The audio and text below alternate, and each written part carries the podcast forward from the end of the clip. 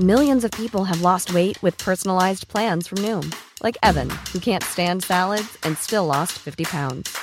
Salads, generally, for most people, are the easy button, right?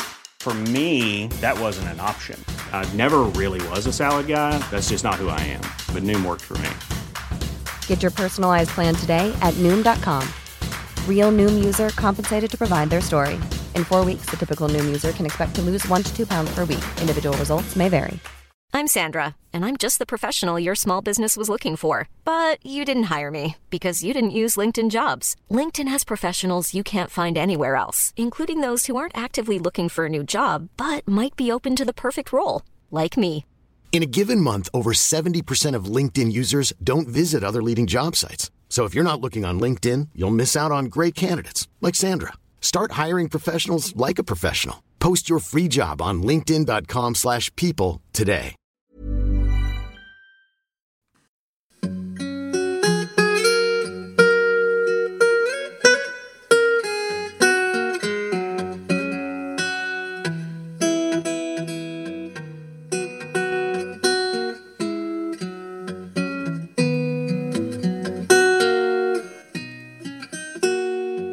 Hello, everyone, welcome to the History of England, episode 268A. This episode is released on the 21st of March 2019, which, if my maths is correct, which it usually isn't, it has to be said, is the 463rd anniversary of the death of a man who I've rather come to both admire and like over the last 18 months or so of writing about the times in which he lived. This is Thomas Cranmer, whose name I think is less remembered now than it once was, but who still very much deserves to be remembered. I appreciate that I'm in danger of sounding just a little bit fanboyish about my guest in today's episode, and I appreciate this is not dignified, but look, who cares? I have thoroughly enjoyed every single work I've read by Professor Diarmaid MacCulloch, whether about the Commotion Time or the Tudor Church Militant, and the biography of Thomas Cranmer was just fantastic. I'm not going to lie to you. It's not the sort of thing you dash off on a Sunday afternoon after the sports pages, roast beef, and all the trimmings, but it is a work of both immense rigour and integrity, and at the same time, wit and a great sense of drama and narrative. I have written a review at thehistoryofengland.co.uk that you might like to look at, or forget all that, just go and buy the thing. Anywho, today we have the conversation that I was privileged to have with Diarmaid about the life of Thomas Cranmer. Just a bit of housekeeping first. This is effectively next Sunday's episode, and I have a week off thereafter, so we'll be back to Mary on the 7th of April. I hope you enjoy the interview, and I hope that today you will raise a glass or a thought or a prayer to Thomas Cranmer, whichever is your idiom. So, welcome everybody. I am very lucky to be invited back to uh, talk to Diarmaid MacCulloch. Thank you very much, Diarmaid. Pleasure to see you again. Um, and the occasion is Thomas Cranmer, another figure who I think uh, we share an admiration for, but for whom I feel slightly confused. So I'm hoping you're going to help me. Um, and I think you wrote what's normally described as the definitive biography about nine years ago or Oh, 1999. was gosh. it? Well, uh, yeah, a long time ago, 20, a quarter of a century ago, but I have revised it, tidied Right. it up a bit uh, three or four years back. Right. Okay. So cast your mind all the way back to when you originally thought of writing. What drew you to Thomas Cranmer as a subject? Well, someone someone asked me to do it. A Right. publisher asked me to do it, uh, and uh, I, I needed to need a book. I decided I, I would like to take that offer up. It seemed the great thing about doing it was that it gave me the chance to look at all of early Tudor England, uh, and at uh, mid stage in my career, I guess it was, and it certainly proved to be so. And I remember reading the great Reformation historians to start with. So I read John Strype and I Right. read Bishop Gilbert Burnet cover to cover. Not sure many people do these days. And that gave me a, a, marvellous overview of what everyone thought at the mm. time. And I have a great respect for Burnet. Mm. So I think most of Burnet's conclusions are, are really very good. Mm. Uh, and of course, Burnet was an uninhibited Protestant. Right. He, uh, so he had a sort of vested interest in liking Cranmer. But it, it, it's quite a fair, uh, shrewd picture. So I took it from there, and that would be in the um, uh, late 80s, early 90s, Right. and spent five years working on it. Came out in 1995 to start with. So it was a very big project, and as you know, I've done a, a similar project on Cromwell, and they're, they're sort of bookends, which have told me so much about how early Tudor England worked. Hmm. So that's how long it takes to write a biography. Is it five years by and large, or does it get quicker? Certainly does for a Tudor one, where you've Right. got the sources, which are huge. Hmm. Uh, for, for Cranmer, they're not as large as they are for Thomas Cromwell, but there's hmm. a lot of stuff. And so you do have to get around it. So he, I guess, um, Cranmer goes all the way through a very, very important period of the, of the uh, Reformation. His views change over time. Since you mention uh, Burnet, his the reputation and the historiography of the period has changed a lot, and of Cranmer has changed a lot. Do you think we've travelled too far in a particular direction, or where do you think we are in the? How did this views Well, well the, the problem was that he was the architect of the Protestant Reformation, hmm. and he was also Archbishop of Canterbury. So he had lots of successors as Archbishop of Canterbury, and the Church of England changed uh, from its Reformation persona, the sort of church that Cranmer had wanted to see happen, happened, and it was very much a church of the Reformed Protestant wing. It wasn't even Lutheran, and other Reformed churches look uh, alarmingly Protestant in tooth and claw for the other side of what happened next in the Church of England, which, a, a, Church of England which was embarrassed by the Reformation, uh, which, of course, some its wing has taken on the name Anglo-Catholic in the Oxford movement of the 19th century. These people did not want the Church of England to be Protestant. The trouble was that it had been, and Cranmer was at the centre of it. He'd also left it uh, a liturgy, a Book of Common Prayer, which was still the liturgy of the Church of England. It was the way everyone worshipped who uh, who uh, were in the Church of England, and so the the Oxford movement and the Anglo Catholics were stuck with this prayer book. Which contained lots of things they didn't actually like very much, and they spent a huge amount of 19th century intellectual energy proving that Cranmer was not who he was. right. So we've got this picture of Cranmer as the the moderate mediator between a, a, a violent Reformation and something more reasonable, and also going back to the medieval church. And you, you get the most extraordinary distortions of the man in 19th century mm. history. In the 20th century, the sort of people who were then interested in him tended to be much more secular.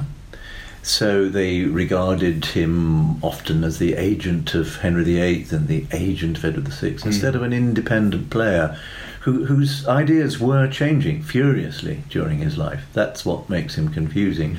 So what I tried to do was to get back to the Cranmer he would recognise as much as one can, and that's uh, a Protestant red in tooth and claw. Right. Uh, and I, I did something uh, visually in, in a sleight of hand on this because when I chose the dust jacket, Right. I didn't go for the picture which was absolutely standard up to the 1960s, 70s, uh, and had been used, for instance, on um, Pollard's biography, A.F. Pollard's biography in the 20th century, still being used later on. No, I went for another portrait, which is in Lambeth Palace. And in, in contrast to smooth chinned, thoughtful looking Cranmer in his picture of 1545 6, uh, this is a Cranmer with a big, bushy Yes. beard. Yeah. This is Cranmer in the reign of Edward VI. And that seems to me to be a much better image of the man than the earlier picture, which had been painted in that uh, very tense period, the last years of Henry VIII, when things were swaying either way, and Cranmer was trying to create uh, a particular image which would not be that of Cranmer Right. under Edward VI. That's interesting because I, I was going to ask you about that because um, it's got to be the smooth chinned Cranmer for me, always looks a bit more grim, uh, which I was probably the opposite. Because I understand the beard thing is around um, a protest against the traditional religion, and The longer the beard, the more Protestant you is were. that right? Well, but it has to say he looks le- less red and tooth and claw to my eye than uh, in the beardy one than he does in the Oh, smooth one. But perhaps I'm- he'd mellowed with the years. maybe that's it. Yes, or maybe it's my own bit Father Christmas. bit Father Christmas, that's it. So I'm going backwards then. What do we know about Cranmer's married life? Because of course he gives his wife something of a, a checkered history in a sense. Well, he, he was a man who liked marriage because he married twice. He married twice. He, he married as uh, a young Cambridge scholar, which shows you that he really did like marriage because this was a bar to a career at the time. Right. Uh, getting married meant that he couldn't proceed to the priesthood, and he only proceeded because uh, the wife died in childbirth, as, as did the child. So that first marriage we, we know very little about. But then the second marriage is tremendously interesting and, and is part of his intellectual religious journey because when on embassy for King Henry VIII uh, in the matter of getting rid of Queen Catherine of Aragon by some diplomatic means, hmm. he found himself in the Holy Roman Empire. He found himself in Nuremberg, which was a, already a great Lutheran city. It had rebelled against the old church, and this was probably the first time that Cranmer had met such a, an open institutional Right. form of Protestantism. Hmm. And he did something quite remarkable in Nuremberg. He married. He married the niece of the leading Lutheran pastor of the city, a man called Andreas Osiander.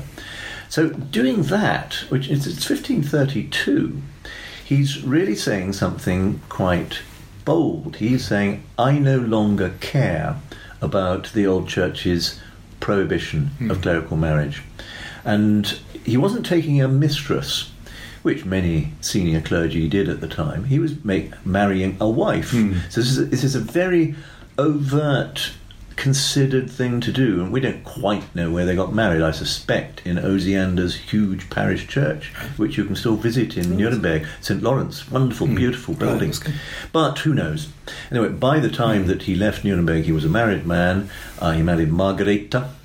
We don't know her surname because all, we know she's a niece of this pastor Osiander. We never, so we never have found it out. Hmm. Uh, and what happened to Margareta after that is is also a bit puzzling. I don't think she came to England for a while, though she certainly was here eight years later when she had to be sent back to Germany because Henry VIII was cracking down on married clergy. Uh, and they had children probably only in the reign of Edward VI. That's interesting. Uh, surviving kids uh, were a boy and two girls who, it has to be said, never came to much. Right. And I suppose the trauma of what had happened to their father might have accounted for that. So, yeah, Margareta is part of the story, hugely important part. There was a rumour at one stage that she was kept in a box or something. I got that wrong? This was a Catholic canard, Ah, I think. okay. Uh, there, it, it's a complicated story, but there was a fire in Cranmer's Palace in Canterbury, at which he showed very great solic- solicitude for a box Right, and had had it rescued. I suspect it, it carried papers about the crisis, political crisis he was in at the time. But someone clearly uh, in a joke said, well, must be his wife in there, take all that care over it. And the Catholics picked that up. Right. So, no, I don't think the box is true. But her career after that is remarkable. Because after his death, when she was effectively a non person uh, with two, three kids to look after, she first married Cranmer's publisher and then married Cranmer's publisher's friend. And at, one stage, it's bizarre. She she gets involved in curious ménage à trois at that stage with two people and her in the same household, and we, we know this because there are lawsuits about property. So, uh, what one makes of all that, I don't know. Right. But she was a lady who much experienced marriage Yeah. and had a, a rather torrid life. Absolutely, yeah. It'd be nice to know more about it, but yes, I Mm. no problems. Uh, there's a tradition then that Cranmer was radicalised at uh, Little Germany, or what, the White Tavern is it? In, uh, the in White Cambridge? Horse Tavern, White Horse yes. Tavern, that's yeah, right. yeah, yeah. Probably not. Right. Uh, this all comes from one reference in John Foxe's great book, Acts and Monuments, to Little Germany, or Germany as he calls it. Little comes from somewhere else. Right. Uh, and he, he lists one or two people who went Mm. there, but Cranmer was not among them. Okay. So it, it's become one of those sort of foundation legends, I think, for Cambridge uh, self-esteem, but also for Protestant origins. Uh, no, it's most unlikely that he had anything to do with it because in his Cambridge years he seems to have been a, a religious conservative. This came as a surprise to me, uh, but there it was. I found one of his books in the British Library, mm-hmm.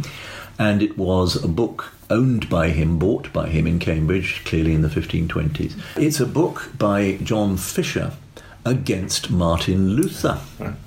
And in it are Cranmer's marginalia, his personal comments. And you'd expect them, wouldn't you, to be on the side of Luther, but they're not. They're on the side of Fisher.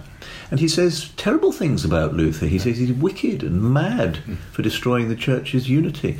So that's Cranmer in the very years that he ought to have been sitting in little Germany, the White Horse, with Protestants. No, he wasn't. He was a conservative, conventional Don who, interestingly, did not go to Oxford, along with many of the young Protestants who Cromwell recruited for the Cardinals' College there. Cranmer, it says in Foxe, refused to go. So there we there we are. I think it's game, set, and match. Right. So how does he then? How does how did he become a reformer then? What what was his route then? Well, it seems to me that it was actually doing the thinking for the king's separation from his first wife, because that involved saying that the previous pope had not had the right to grant uh, um, the conditions for the marriage to have taken place. And once you start thinking along those lines, you think, well, who does have authority in the church? Uh, and the next person along is the king. And Cranmer was looking at sources which we know now were completely spurious, medieval English history, making English kings much, um, bigging them up much more mm. than they ought to have. Uh, but for him, this probably was conclusive that the king was the source of God's authority in the church, not, not the pope. Uh, and so it, it, it, seems strange now, but it does look as if it's the, the matter of Henry VIII's marriages, Catherine and Anne Boleyn, which really did persuade Cranmer that the Pope was a, a liar. And one of the questions I always thought seems to hang over Cranmer is uh, it's a question of honesty. I'm not sure I'm being mm. fair there, but mm. Um, there's almost a suggestion that, well, he convinced himself because this is a route to power and influence and he kind of did the king's work. Mm. But your feeling was that, and this is a, a genuine belief that he. Oh, I, th- I think so, uh, because of the vehemence with which he ended up as a Protestant. Mm. And, and it's a complicated route through. Mm. And he's clearly a thoughtful man who didn't come to decisions quickly and there are confusions and what you might call hypocrisies on the route.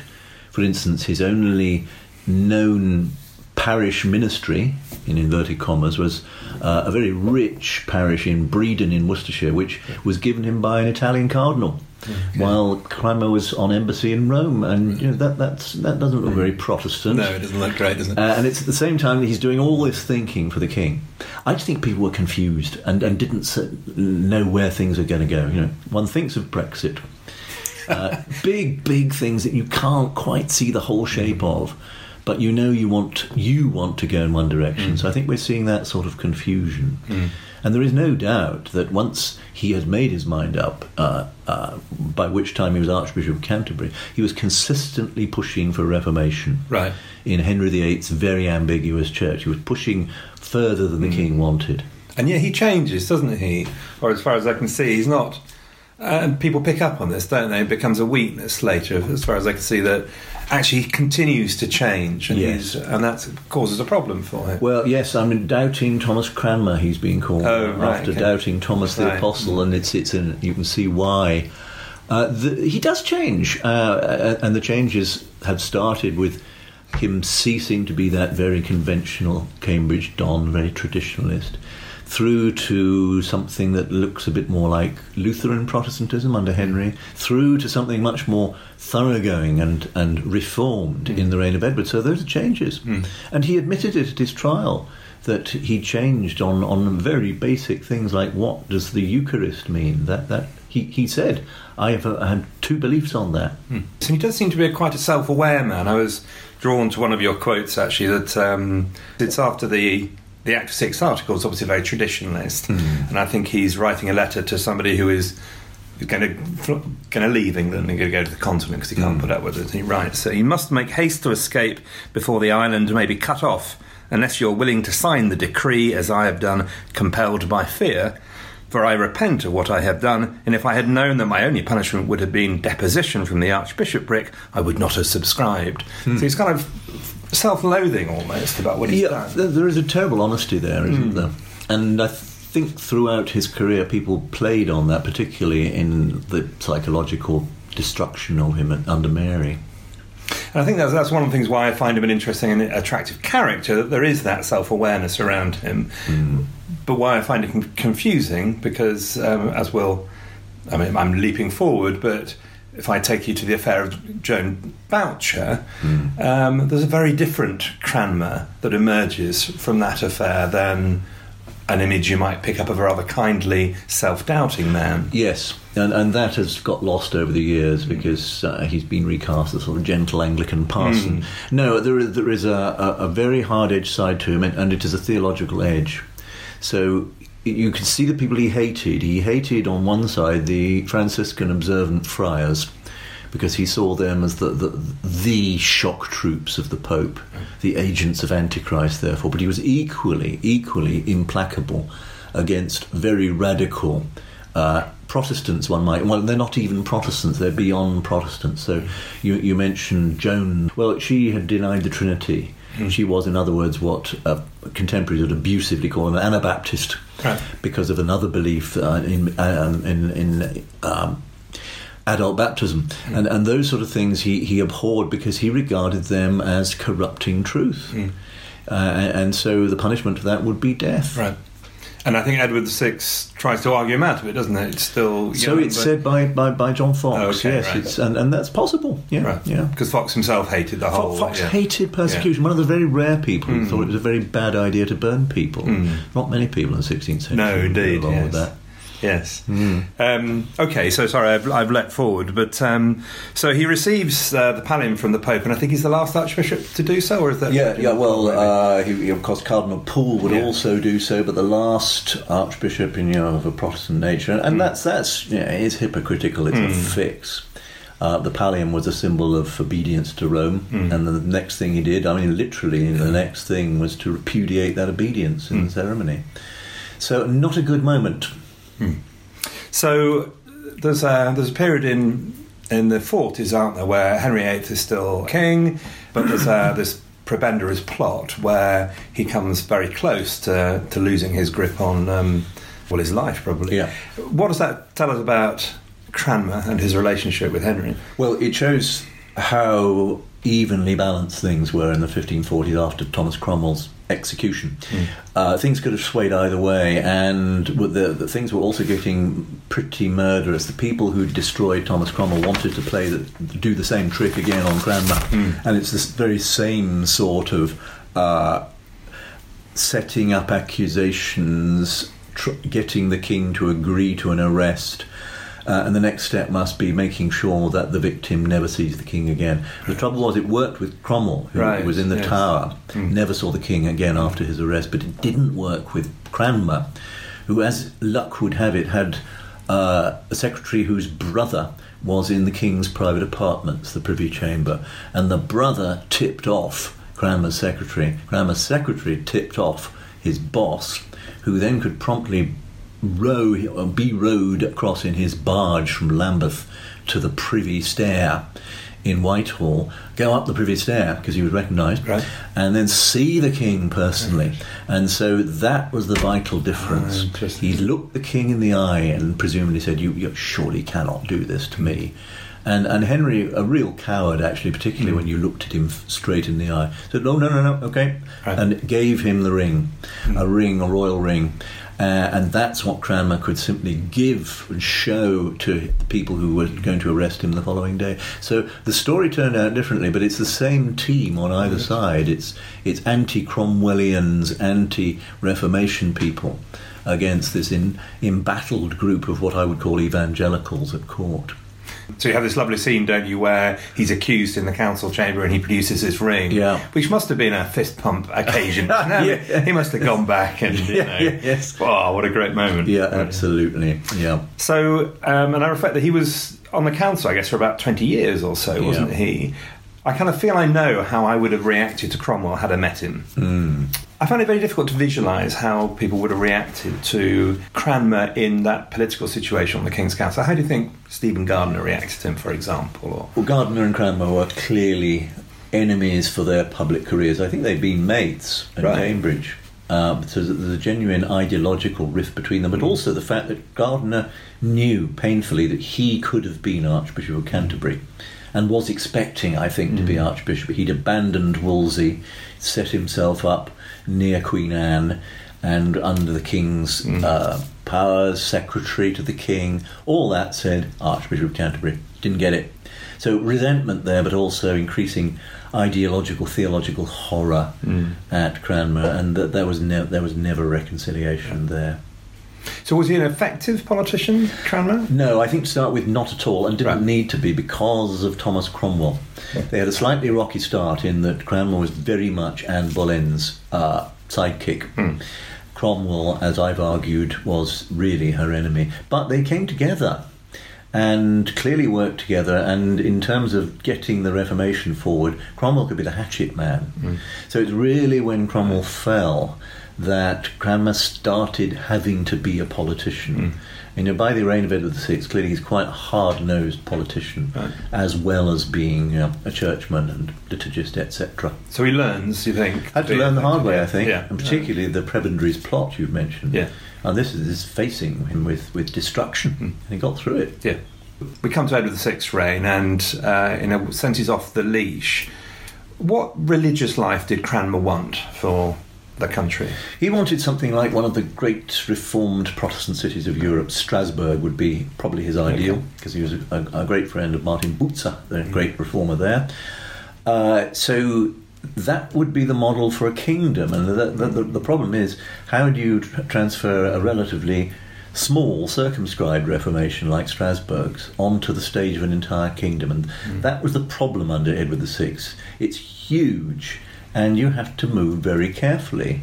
Uh, and the problem was also, for instance, in Parliament, that actually probably a majority of his colleagues loathed what he was up to among the bishops in the House of Lords. Uh, there are the secular peers who might be traditionalist. House of Commons you've got to deal with. So that's why the, the reign of Edward VI and the, the progress towards the Reformation is, is step by step, relatively slow. And then there's a lurch in the middle, which had more to do with dis- having destroyed the balance in the House of Lords, Right. from traditionalists to evangelicals. That's the moment they could really let the leash off. And all the time, Cranmer is behind this forward movement. He's not holding it back in any way at all. And so you get you get this slightly strange period where you have sort of these public pronouncements which are all very reassuring traditionalists, and then meanwhile you have I don't know the visitations going on which are quite radically changing the way churches look. Yeah. Um, is this is this political? Did he know where he wanted to go, or is it he achieving what he can achieve at each particular moment, or did he have a clear vision? I've no, idea- I've no doubt at all that he knew where he wanted to go, Right. and he was pressing forward all the time. It's stage by stage by stage.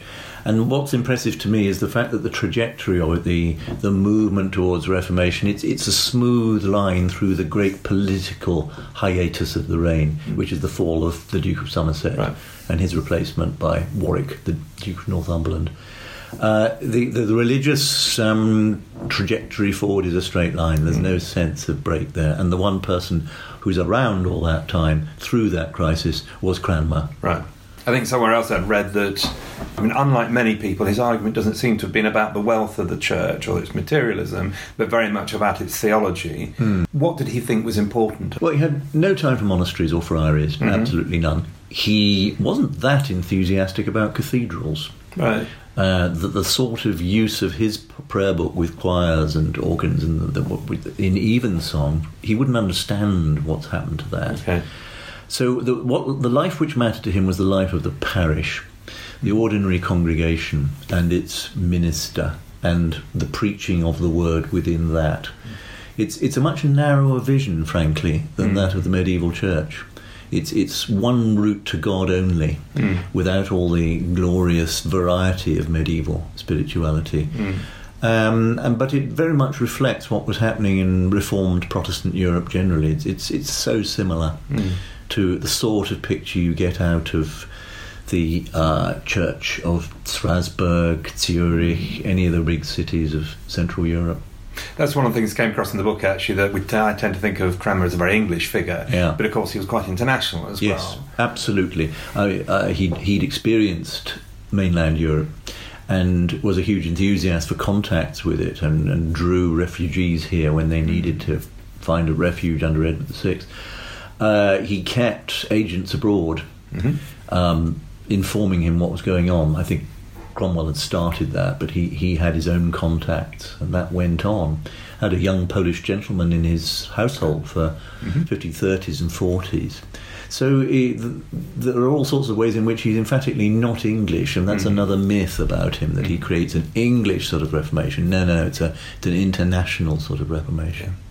So we come in 1549 and 1552 to the Books of Common Prayer, which are you know two of his most lasting achievements, I guess. Yeah. Talk to him about those and uh, and why they're seen as such great achievements. He, what Cranmer had been wanting a liturgy in English since the 30s, and he put schemes up when it looked as if it might happen, even 1538. Nothing much happened. Uh, a, a litany, that's a sort, that's a ceremonial procession for prayers. That was put in English in a crisis uh, in the war with France. But 1549, things that the he, he's got his chess pieces lined up now and it's possible to put that through. There was a, a tryout with a little bit of English in the Mass, 1548. Then that's incorporated in a new prayer book, 49. Uh, which was clearly a shock to the nation. Just hearing the whole of the liturgy in English was a shock, and Right. it, it, it provoked rebellion, specifically about the prayer book in 49 in the West Country. But it, it, it's still a compromise. And, and that's because he simply could not have got anything else through the House of Lords. Right. It's as simple as that. Uh, but with the political crisis of 1549, certain bishops being put in the Tower of London, others being dismissed, the balance shifted. By 1552, he got what he wanted. And so 1552 represents at least one big stage on Cranmer's achieving what he wanted. It, it's still quite an elaborate liturgy by mainland Europe's reform standards. Uh, but it's lost a lot of the compromises of 1549. 49 is, is, is a very temporary book. No one liked it. And it's interesting the place that it then assumed in High Church Anglican uh, historiography, understanding of history afterwards. As early as the 17th century, High Church Anglicans were looking to the 1549 book Right. to justify their theology, which was simply not compatible with 1552. So it is, 49 assumed a character after the event, which it, it really didn't have in Cranmer's thinking. Uh, as far as he was concerned, it, it, he junked it. He junked it, and the 52 book was the next stage on. So do you think that was for him? Was it? I mean, one of my questions I was going to ask is: at the end of Edward the VI's reign, does he look back and think, you know, comes canon law, but theologically that he's done what he wants to do? No, I don't. I don't. Uh, there is a, the story preserved by, uh, admittedly, what would be called Puritans later, that he, he had uh, thought of a, a prayer book a hundred times better than this one. Right. Uh, had is the interesting thing there. I think that means would have in our idiom. And that probably represents his thinking that 52, that's okay, but we could do better, we could move on. Things had moved on in the very last year of Edward. You can see cathedrals dismantling their organs, for instance, and that, that's a sign that change had was Right. not going to stop carrying on. Right. But one of his failures, I guess, is he has a scheme for also reforming canon law, Yeah. and that doesn't happen. Why, where does that go wrong? Well, uh, this had been his cherished scheme, and it had been Henry VIII's scheme too. That back in the 30s, they'd started a, a, a complete rehaul of canon law, and you see why? Because canon law is the Pope's law. So you want something which isn't the Pope's law, uh, and, and the, the scheme which came to fruition in 1552 call, was later called the Reformation of Laws, Reformatio Legum. But it's an entire scheme of reconstructing canon law on reformed Protestant lines. Uh, it does rather treat the whole of England like a vast reformed city, Right, as if it were Strasbourg. But of course, it was defeated, as you say, it was defeated, as far as we can see, as a- an act of malice by the secular politicians, the Duke of Northumberland, John Dudley in particular, because in the winter of 1552, uh, a real row had developed between the church leadership and the secular leadership, both in government. But the churchmen thinking that the Reformation was turning into simple stripping of church assets. That these things were not being used well; they were simply being uh, given out uh, to the self-interested, and a, a campaign of preaching broke out. John Dudley, I think, very very cross about that, and simply stepped in in the Lord, said, "We're not going to discuss this canon law thing anymore," and it never came back. Right. Never came back. And was that why was that significant? What uh, what impact did that have, if anything, Because you need discipline for a reformed church. I mean, the, the, the marks of the church are where the sacraments are rightly ministered, the gospel rightly preached, and discipline. Uh, most reformed Protestants would think these three were marks of the church, and discipline is, you know, it's one leg of a, a tripod. And if you lose that, then your reformation is impaired. So this is really, really very important. And I think a row would have gone on if the young king had not died so soon Right. afterwards. some of the anti-papal rhetoric feel very foreign to modern ears. You know, it's very um, extreme, isn't it? Mm. Yeah. And I was reading about a chap called John Ponet, Bishop Ponet, Winchester, yes. Mm. and about his developing theory of resistance to tyranny. Mm. That's not something that Cranmer would have signed up to, or is it? No, certainly not. Ponet was actually his chaplain. Oh, okay. A very, very Right. clever man who never fulfilled his promise, died early. Uh, but I think, in that respect, I very much doubt Cranmer would have, would have approved. But of course, he, he's a political operator too, and he had been involved uh, in trying to alter the succession. I mean, every side in a very polar, polarized age did end up saying it is okay to uh, get rid of monarchs Right. who don't agree with us. Hmm. So French Catholics get got to that position too. Got to the position of saying you should you can assassinate monarchs you don't agree with. Right. So Ponet is only part of the wider picture. Hmm. But for Cranmer, the primacy of the prince, as it were, was very central to his. Tremendously central, and that of course brought him into tremendous problems when the monarch was not the one he wanted, Queen Jane, but Queen Mary. Hmm. Uh, returning the church to Rome. What do you do if you've said that uh, uh, everything depends depends on obedience to the monarch, and the monarch then takes you back to Rome? What are you to do? Uh, it, it's a huge psychological, theological problem for him. So when Mary does come to the throne, does he not realise that he is effectively toast? Does he harbour any hope that he might survive? I don't think he did. Right, But okay. for, for once he decided to stay at Lambeth. So why did he do that? Why didn't he run? Who knows? Who hmm. knows? Every senior churchman in Edward's Church had to make that decision, and some fled abroad and some didn't. I think he felt that he was in a particular position to support those who stayed and perhaps see where the Queen was going. Who would know? Because her first noises were quite hmm. tolerant, quite conciliatory. But uh, clearly, the hollowness of those soon emerged, hmm. as the hollowness of Edward's promises to Conservatives Yeah. had become apparent. But hers is far more thoroughgoing and, and with an element of understandable revenge hmm. On, particularly on the man who had pronounced the annulment of her mother's marriage and then betrayed her by supporting Queen Jane. She kind of, um, I mean, the impression I get rightly or wrongly is that she does kind of pursue Cranmer, but it takes quite a while to do it. Yes, uh, there's a very curious phony war all through the latter latter part of the summer of '53, where he's in his palace, uh, you know, he's doing business. There it is in the archive, and, and you feel what a what a bizarre, weird time that must have been. You know, the Book of Common Prayer was still legal, though parishes were abandoning it all over England for the old mass. So uh, it, it came to a crisis in early September where the rumour went round that he was accepting the Mass. Right. And at that point, he put out a very bold, clear, black and white statement I am not. Mm. And that was the excuse for the Queen to arrest him. You almost feel that both sides said, okay, right, now's the time. Right. We've got to sort this out. Mm. Parliament was about to meet, mm-hmm. and how could he possibly have sat in Parliament? So, early September, he was in prison, and in prison from then on. So there are some occasions, are there not, in his in Cranmer's life where you can specifically point to uh, to refute the idea that this is that he was a a trimmer who uh, lacked courage. That He supports Anne Boleyn or tries to persuade the Yeah. king. He supports Cromwell, I believe, Yeah. doesn't he? Yeah. Um, and this occasion where he stays when he could have run. Surely they point to a strong brand of integrity in the man. I do, I, but it is confusing, and, and, and that's one of the reasons I liked him because he's not consistent.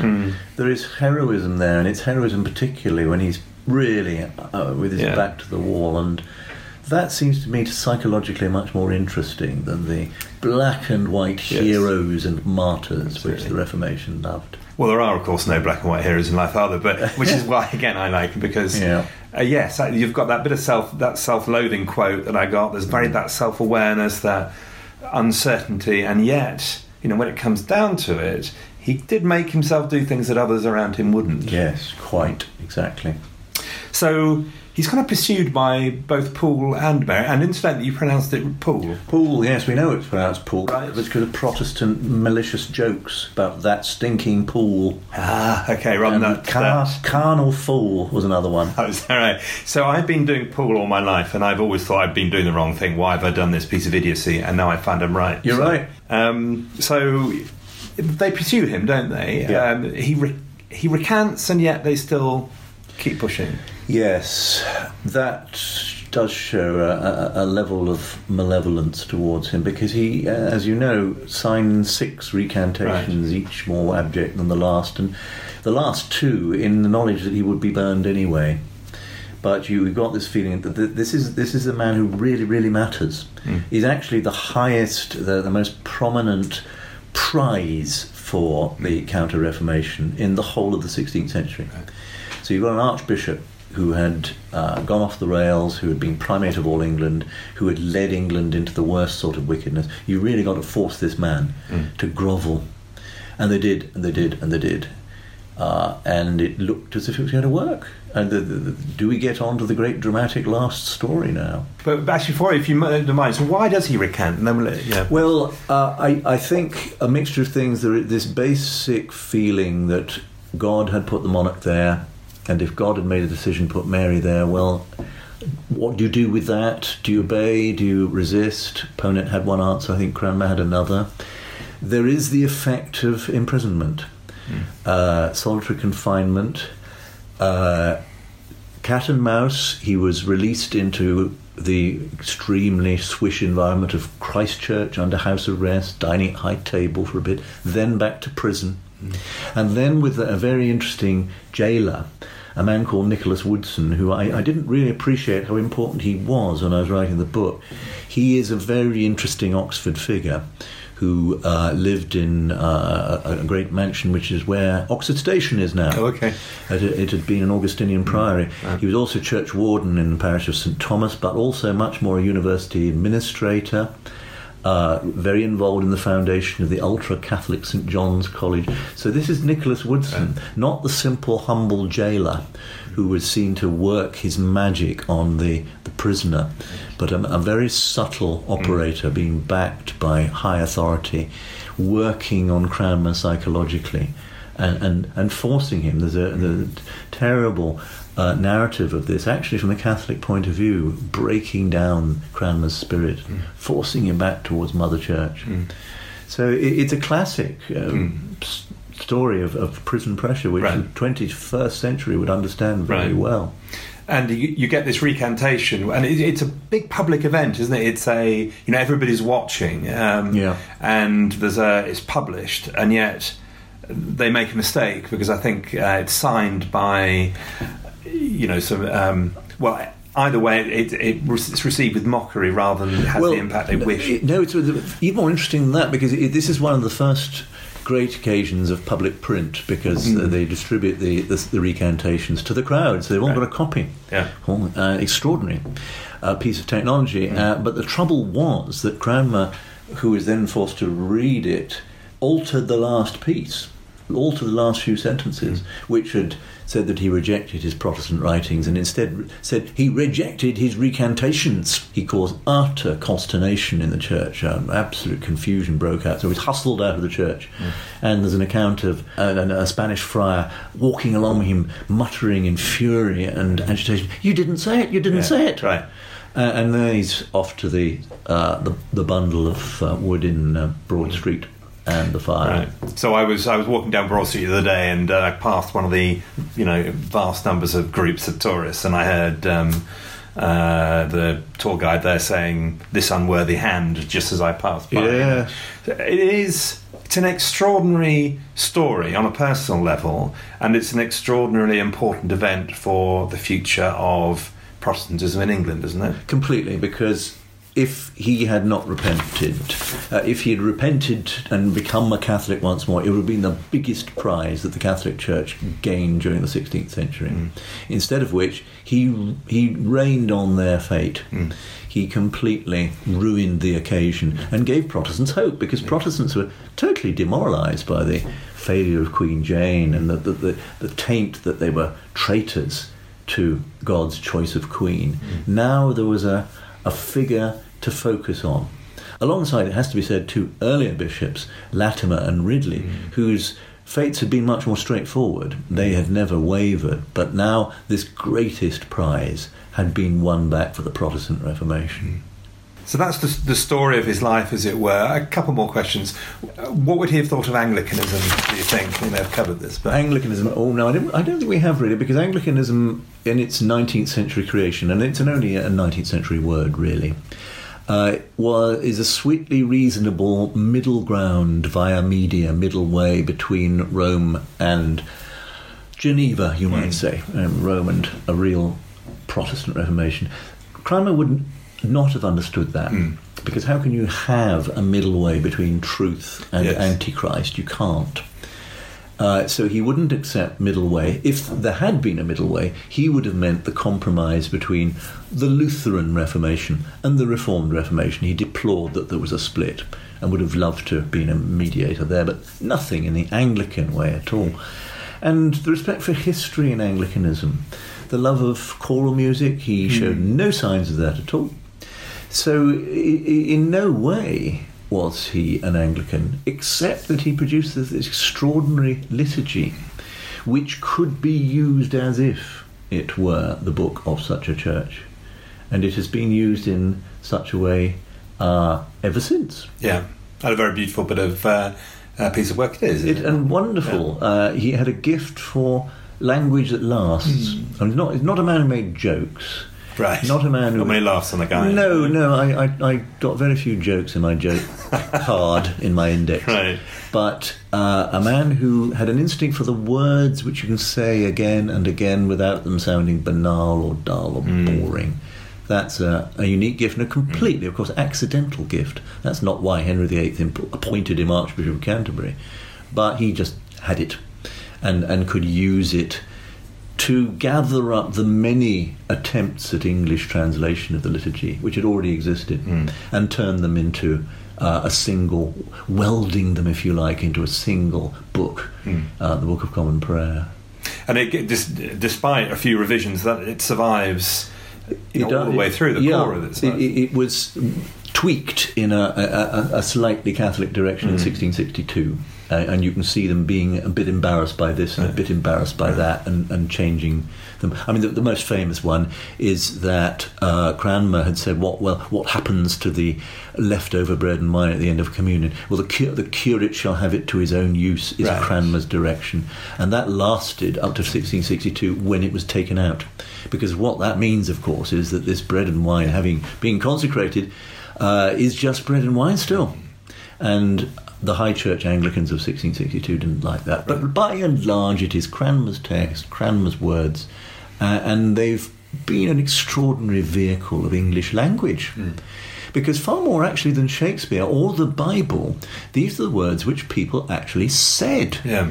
Uh, and the, the uh, an Anglican service is a, is a dialogue, a drama involving the whole congregation. So uh, and, and, while most of the population went to Church of England churches, which is basically 1800 mm. and before that, then that was the language of the people. Mm. And it, it, it, structured the way we speak English. The last question, and sum up uh, Cranmer for me, if you can, in words of one syllable. Um, what, what are we left with at the end of it? Well, he was the still centre of a, a turbulent Reformation.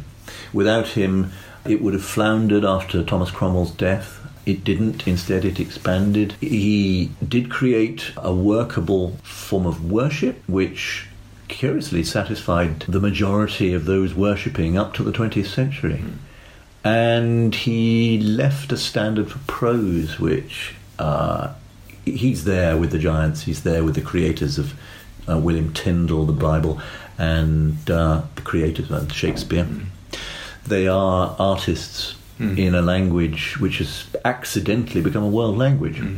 But even at the time, the 16th century is a time when languages really sort of coagulate French, German, it's it's printing, it's the influence of humanist scholarship, new words appeared, and you need controls on that process, you need exponents of it, and he's one of the big ones. Okay. Thank you. That's very good. Anything else I should have asked you about Thomas Cranmer that I did not? Well, I think we went over everything, even the box. We Excellent. The box. Very good. All right. Thank you very much. I Pleasure. really appreciate it. Lovely. Mm. Thank you.